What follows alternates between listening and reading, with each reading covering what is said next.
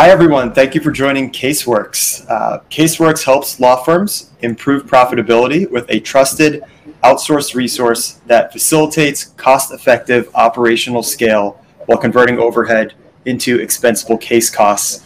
Uh, we are continuing our series talking to thought leaders in the legal space, today being joined by Susan Barfield, CEO of Caseworks, and Chris Princess, VP of Sales at Consumer Attorney Marketing Group. Thank you both for joining us today. Thank you, John. Thanks, John.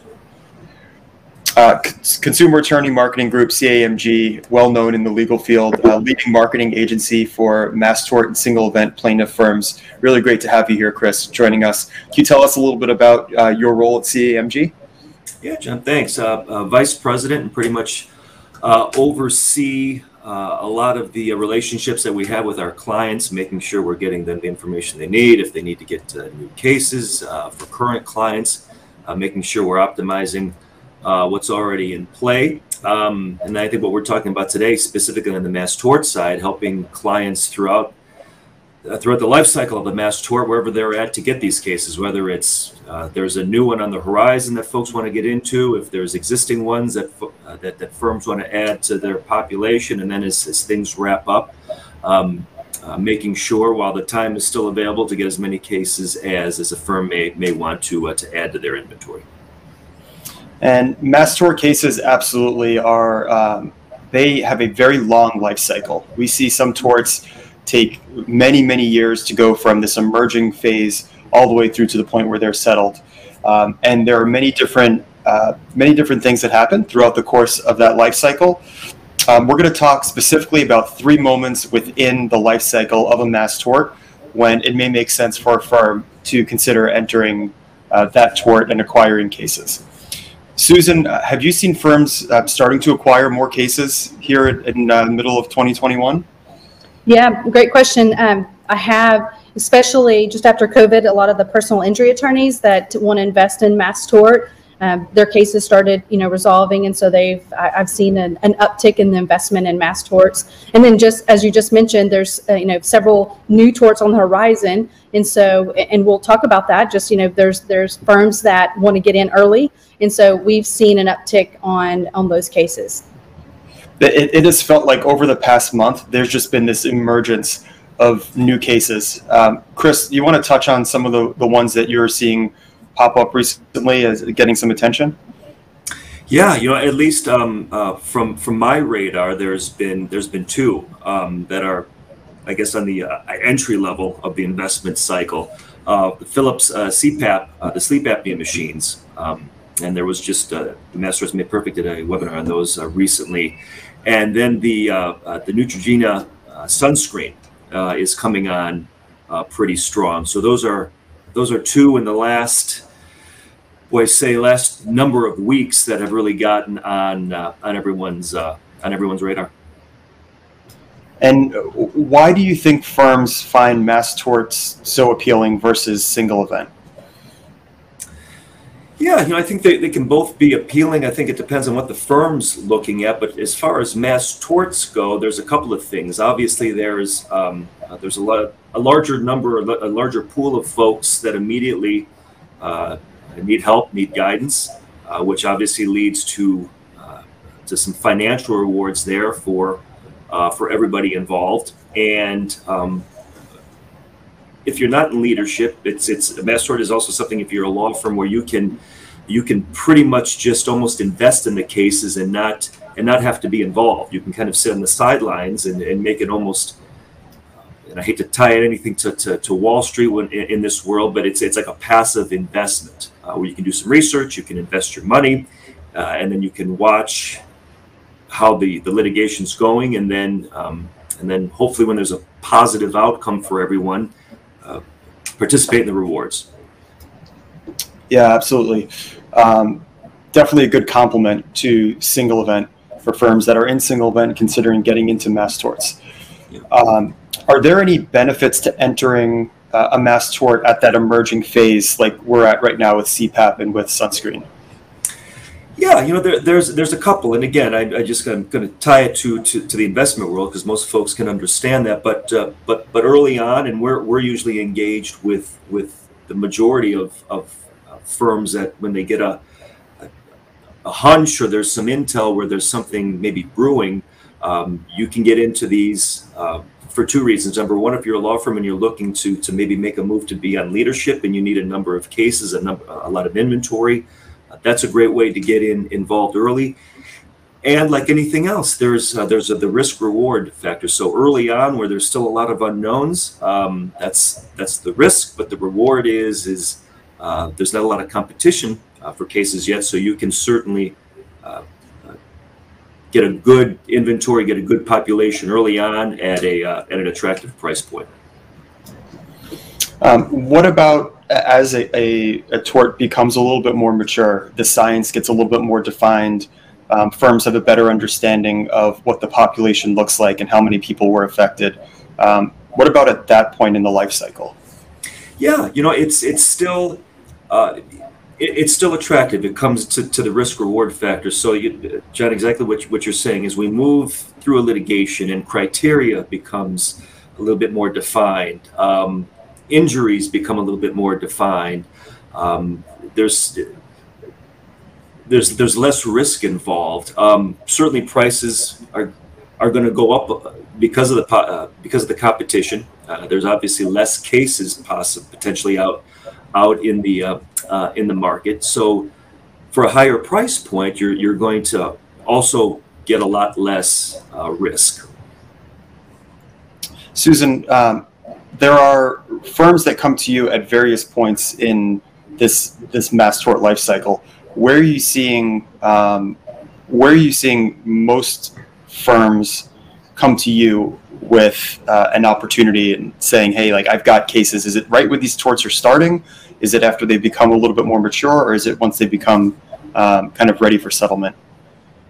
Yeah, I mean, I would say if I think you know back to all the firms that we're supporting, you know, it, it's really just based on um, their comfort level. Like Chris said, it depends on um, the risk that they, you know, some some firms want to get in early on, just like you said, that um, the the cost per case acquisition is a lot lower. You know, the firms that we are supporting, um, a lot of them jump into tort as soon as one emerges. Um, just like Chris mentioned, the the cost per case acquisition is low, and so you know that allows them to build their inventory and then they start as the science you know continues to evolve they they start to dwindle or you maybe close out or reject some of those cases based on you know what what they're seeing and then we have other firms that are really conservative and they're wanting to wait until that science has been more defined as far as you know what are the injuries and then they're going to start um, you know, it, I think of it kind of like a funnel. There's firms that a traditional funnel, they want to go get a lot of cases and um, in the very beginning, whereas there's other firms that think about like an inverted funnel. They they start to really narrow in their criteria and they're really looking for very specific cases with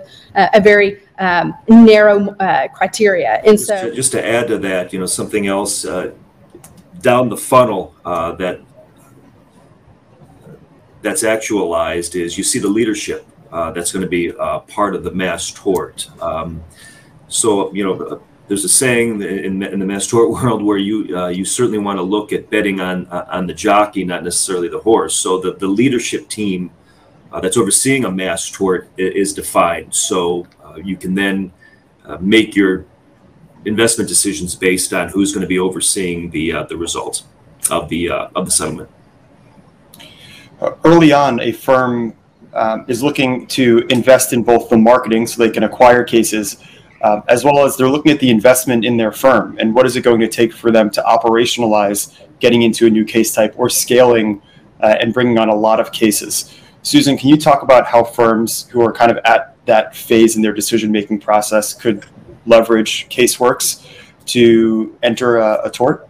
Yeah, I mean, I think one thing CaseWorks um, we come in and, and, talk with firms and, tr- and try to understand what their strategy is because um, it, it's for us you know we don't want to be viewed as a vendor. We, we really want to be viewed as as another business partner. So we want to look at what is what is their strategy and what are they trying to achieve.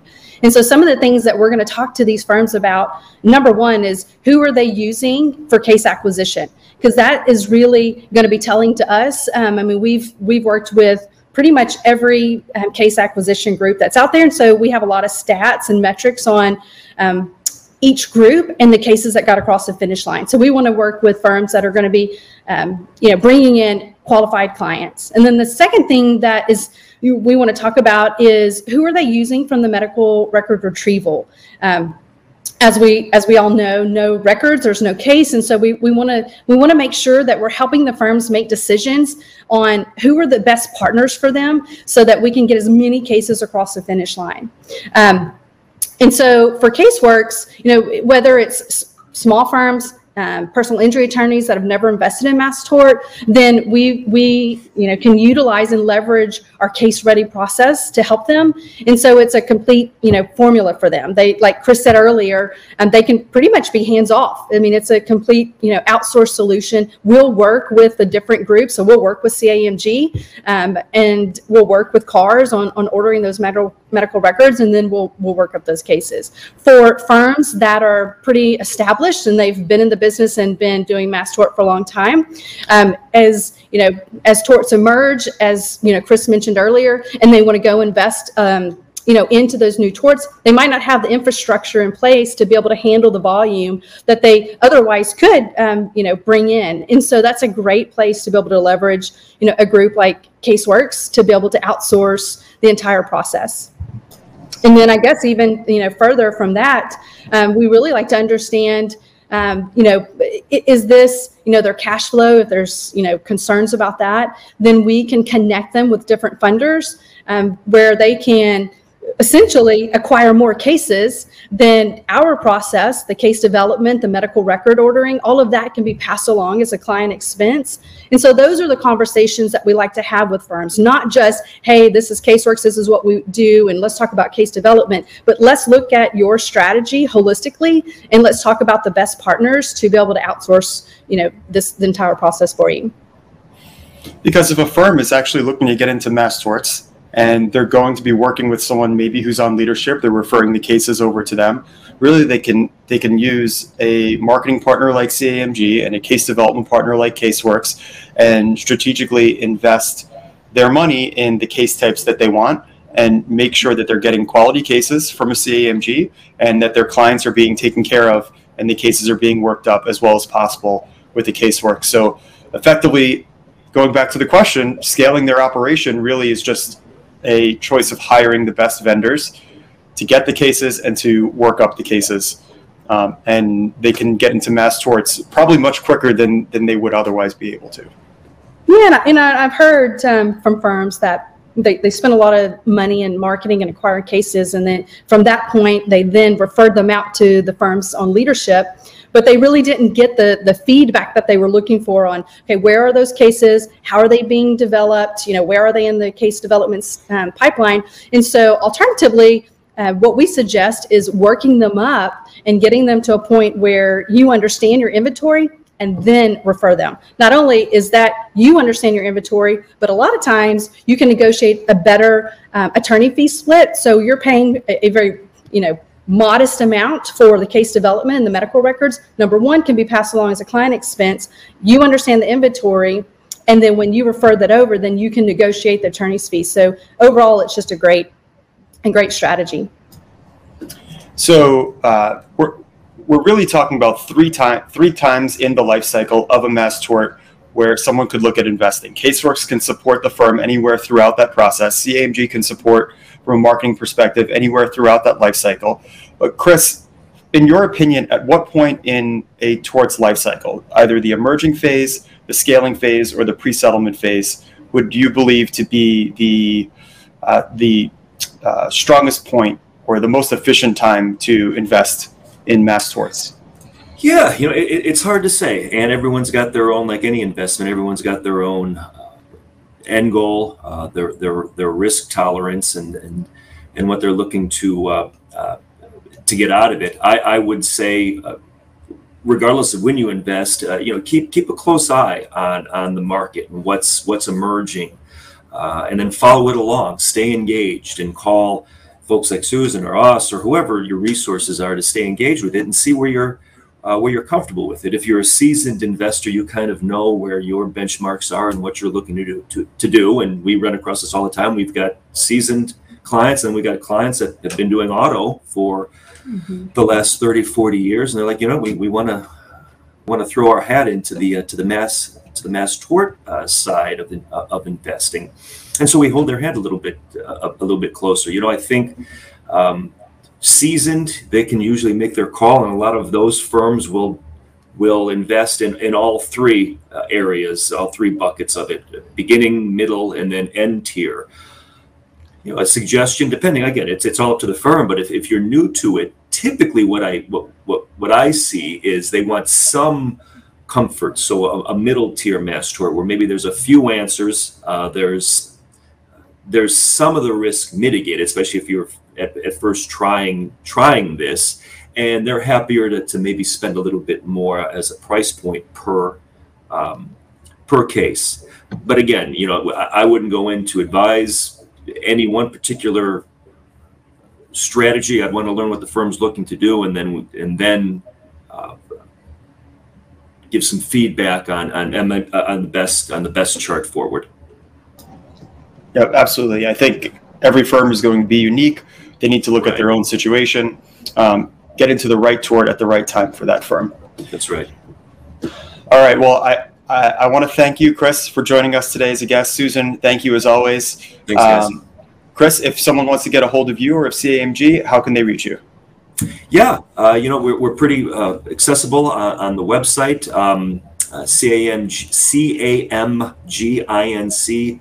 uh, dot com. Uh, and then obviously every, anyone can call me if they like it, 312-361-7003. Happy to, to help where I can. Um, Susan, any uh, last comments on Caseworks? No, and, and I just wanted to add, um, Chris, certainly appreciate you joining today. And then if anyone wanted to learn a little bit more about Caseworks, they can visit our website at yourcaseworks.com. Um, certainly always reach out to me via email. You can um, contact me at susan at yourcase.works. Thanks everyone for joining us. Don't forget to uh, subscribe if you're watching us on YouTube, follow us on LinkedIn, and we will see you for our next episode. Thank you. Thank you.